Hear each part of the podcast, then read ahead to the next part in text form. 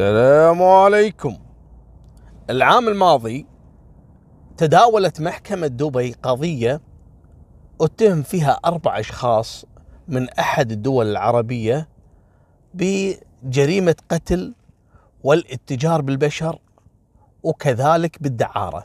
طبعا تصنف الدعارة هي الاتجار بالبشر، لذلك أنا ما أبي أذكر جنسياتهم لأنهم هذول ما يمثلون إلا نفسهم، وما أبي بعد التعليقات تسيء لأي دولة، فكل مجرم يمثل نفسه. المهم شنو قضيتهم وشنو قصتهم؟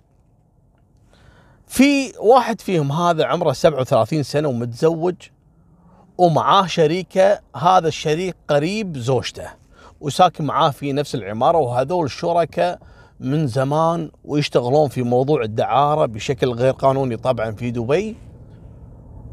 لكن بدت الخلافات تدب بينهم بعد ما اشتبه هذا الرجل المتزوج ان شريكه واللي هو قريب زوجته له علاقة غريبة مع زوجته. هذا كل ما شك في الموضوع وحاول انه يتأكد ويكلم زوجته تزعل وتقول له انت تتوهم وهذا قريبي وعلاقتي معاه علاقة يعني اقارب. فكان يعني حازة بخاطره ودائما يفكر في هالموضوع، وكل ما يحاول يتأكد ما يقدر يثبت هالموضوع هذا. المهم راحت الأيام وجت الأيام وزاد حقد عليه لدرجة أنه كان الشك بعلاقة شريكه بزوجته 9 سنوات ولا هو قادر يثبت هالشيء، لكن لأن مصلحة العمل بينهم مشتركة وما يبي بعد يصير خلاف بينه ويروح يفضحها على تجارة الدعارة والاتجار بالبشر، وانتم عارفين مثل هالأمور التجار ما يهمهم إلا الفلوس، شرف ما عنده شرف. المهم لكن يوم الأيام هذا الشخص اللي هو الزوج قاعد على الفيسبوك قاعد يتصفح وكذا ويبحث ويطيح على واحد عنده حساب حاط صورة شريكه اللي هو شاك فيه ان هذا له علاقة بزوجته. استغرب ولا هذا ايش كاتب صاحب الحساب؟ كاتب اتمنى اللي يعرف هذا الشخص يتواصل معاي للضرورة. فكلمه قال له اي شخص هذا انا اعرفه، بس ليش؟ ايش تبي فيه؟ من وين تعرفه؟ قال له بصراحة، قال لي يقول لي بصراحة، قال أنا أدور عليه لأني أطلب أبثار، هذا ذبح أخوي في بلدي أثناء يعني الانتخابات اللي كانت موجودة في البلد، وقتل أخوي وهرب وسافر إلى دبي، وإحنا قاعدين نحاول إن نستدرجه إلى البلد عشان نحاكمه لكن ما قدرنا، فأنا أبي أحد يساعدني وله مكافأة مالية. قال مكافأة مالية بعد؟ قال أعطني رقمك. ويتصل عليه ويتواصل معاه وقعدوا يسولفون في هالموضوع، وهذا يبي يتأكد من صحة أقوال الشخص الثاني اللي يبحث عن شريكه لمدة 4 أشهر. المهم قال له شوف أنا بساعدك مو علشان المكافأة المالية، لا، الموضوع فيه تبادل مصالح، أنا ودي أتخلص منه، أنت شنو محتاج؟ قال أنا اللي محتاجه منك شيء واحد، تدليني وين ساكن وتنتظرني أجي مع ولد عمي إلى دبي وترشدني بس على مكان اللي ساكن فيه وتنسلق للعملية، يعني متى يطلع متى يدخل. قال له أبد هذه سهلة، متى تجي؟ قال له أجيك اليوم الفلاني حياك الله. المهم وينتظره إلى أن وصل دبي وياخذه بالسيارة، استأجروا السيارة علشان يستطيعون أن يهربون فيها، وخلى هذا الشخص اللي يبحث عن الشريك ومعاه ولد عمه وجايبين معاهم واحد ثالث. الواحد الثالث هذا مجرم محترف مستأجر، يعني قاتل مستأجر، يعرف شلون يذبح شلون يرتكب جريمة، هذول مو متعودين. ودافعين له فلوس وجايبينه معاهم من بلدهم، وقاعدين بسيارة الأجرة خلف المبنى اللي ساكن فيه الشريك. قال لهم هذا انتظروني بس لين أتأكد، لما يطلع من باب شقته راح اتصل عليكم، راح أكون أنا بشقتي وأنا شقتي مقابل شقته، يعني أشوفه وهو طالع. قالوا له أوكي، هم ينتظرونه ورا. ورا وين؟ نفس المكان اللي يصفط فيه هذا الشريك سيارته، وعلمهم طبعا مواصفات السيارة والطريقة. المهم أول ما طلع الشريك على فاله ما يدش السالفة، ويقوم هذا الزوج ويتصل على الرجل وعلى ولد عمه والشريك اللي معاهم اللي القاتل المستأجر. قال لهم ترى طالع ولابس لبس كذا كذا كذا.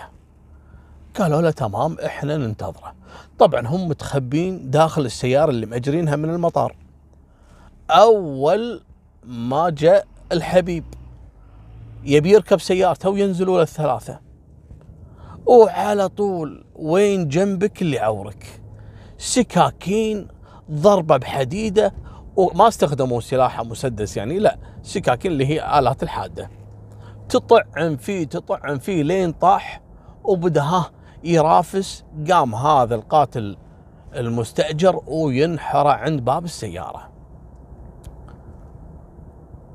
كانوا يبي يمثلون بالجثة، يبي يقطعونها ويصورونها وكذا علشان يثبتون حق أهلهم في البلد أنهم خذوا ثارهم. لكن أثناء ما قاموا يبي يقطعون الجثة ويمر عليهم واحد راكب على دراجة نارية من هذول اللي يوصلون المطاعم. أول ما شافهم طايحين على واحد وهو كان يعتقد أنه مشاجرة، وهو كمل طريقه. هم شافوا هالمنظر قالوا يا معود انحاشوا، لا يصيدونكم رجال الأمن وخاف هذا يبلغ. وفعلا ركبوا سيارة الإيجار ورجعوا المطار على طول. وكانت يعني الترتيبات أن ما يهربون نفس اليوم، كانوا يبون يخفون الجثة علشان يتمكنون من الهرب، يعني يعطون نفسهم فرصة للهرب، ما كانوا حاسبين حسابهم أنه يرجعون بنفس اللحظة. وفعلا رجعوا المطار وحاولوا أنه طبعا بعد ما بدلوا ملابسهم في أحد المحلات التجارية لأن ملابسهم صارت كلها دم. وأثناء ما كان يبي ينحره هذا كان ماد إيده واحد فيهم أو يجرحه ويسبب له جرح قطعي، فلفوه بقطعة من القماش من ملابسهم. مالكم بالطويلة، بدلوا ملابسهم ووصلوا للمطار، حاولوا أنه يحجزون تذاكر للسفر على أقرب طيارة، ما لقوا إلا مقعد واحد. حاولوا مني مناك أبدا ماكو فايدة. فكان من نصيب اللي يسافر ولد العم اللي هو اللي كان يدور على الشريك. أما ولد عم الثاني مع القاتل المستأجر انتظروا إلى أن تتوفر طيارة، قالوا لهم بعد ساعتين. في هالأثناء صاحب الدراجة النارية بلغ رجال الأمن لأنه شافهم لما تركوا الموقع وتركوا الرجال على الأرض. لما رجع له ولا الرجال ميت منحور، بلغ قال أنا شفت الموضوع كذا كذا كذا. أحضروا رجال الأمن إلى الموقع وكشفوا هوية الرجل هذا. بالاستعلام عن الجيران وكذا جابوا شريكه، تعرفه؟ قال لي أعرفه وهذا يعني صديقي وإحنا يعني أقارب لأن زوجتي تكون قريبته. قالوا له تعال للتحقيق، اسحبوا معهم للتحقيق. هذا وين كان طالع؟ قال هذا طالع كالعادة يطلع يروح شغله ويترزق الله مني ومنك. شنو شغلته؟ ما تكلم. أنت شنو علاقتك فيه؟ قال أنا يعني شريك وياه. قال شريك بشنو؟ هني حس أنه تورط. جابوا الزوجة، تكلمي قالت أنا ما لي علاقة وهذا قريبي ومن اللي اقتله أنا ما أدري. زوجك له علاقة؟ لا ما له علاقة وكان موجود عندي في البيت.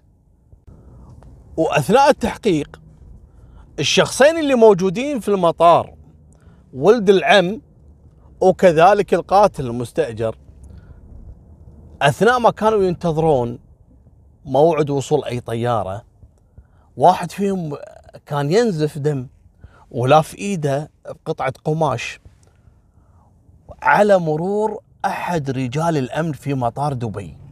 وانتم عارفين مطار دبي يعتبر من أفضل المطارات على مستوى العالم، من ناحية الأمنية، من ناحية الترتيب، من ناحية يعني ما يطوف مثل هالأمور هذه. المهم مر ولا هذول قاعدين وواحد فيهم ماسك إيده ولا والقطعة القماش اللي حاطها على إيده قاعدة تنقط، يعني تسرب دم على الأرضية. يوم شاف المنظر ويجيه قال عسى ما شر، شنو هالدم هذا؟ قال لا بس انجرحت أنا. قال له تعال في عندنا عيادة داخل المطار، تعال نفحصك ونعالجك. قال لا لا لا ما له داعي. شو ما له داعي؟ هني من ذكاء رجل الأمن مال المطار انتبه على هيئة هالشخصين، واحد فيهم ينزف والثاني مرتبك، واثنيناتهم ملابسهم مبين ملابس جديدة حتى انها مو مكوية، كأنهم فاتحين من الأكياس ولابسينها. هالموضوع هذا يثير الريبة يعني. فسألهم قال لهم انتم من متى داخلين دبي؟ قالوا ها والله احنا دخلنا الصبح. قال دخلتوا الصبح وانتم الحين منتظرين شنو؟ قال لا نبي نرجع بلدنا. قال يعني تجي من هالمسافة الصبح وتبي ترجع الحين وقت العصاري، يعني متى لحقت تدخل دبي؟ متى لحقت انتم فيكم بلا. تعالوا غرفة التحقيق وتو الناس، انتم لا انتم حاجزين ولا في اكيد ان في طيارة، تعالوا التحقيق. اول ما دخلهم الى غرفة التحقيق طلب من الرجل هذا اللي لا في ايده انه يفك الرباط. يوم فك الرباط ولا الجرح قطع كبير. قال له يا حبيبي انت تتكلم جد؟ هذا الجرح ممكن انه يسبب في موتك. حولوه العيادة، ويحولون العيادة ويستجب الثاني اللي هو القاتل. وين كنتم من اللي جرحه؟ قال والله هذا طاح على قطعة زجاجة وانجرحت ايده. قال ماشي خلوه هذا محجوز عندكم. راح حق الثاني اثناء ما قاعدين يخيطون ايدينا في العياده. قال شلون انجرحت؟ قال له والله انا كنت بالمطبخ قاعد اقص قال له اي مطبخ؟ انت توك داش دبي، وين رحت تطبخ؟ جاي تطبخ وتمشي يعني؟ وصاحبك يقول انت طحت على الارض وعلى زجاج، انتم فيكم شيء. اضغطوا عليهم ها يلا تكلم ويبطون الجربه. قال يبا احنا جينا خذينا بثارنا، وولد عمي هو اللي جابني واللي معاي هو اللي نفذ الجريمة. وينه؟ قالوا اللي انت حاجزه هناك. ويروحون غرفة التحقيق ويعترف هذاك بالسالفة. قال يبا هم اللي جابوني وخلوني اقتل رجال. منو هالرجال؟ قالوا في المكان الفلاني، يبلغون السلطات الأمنية ولا فعلا هم قاعدين يحققون في الموضوع.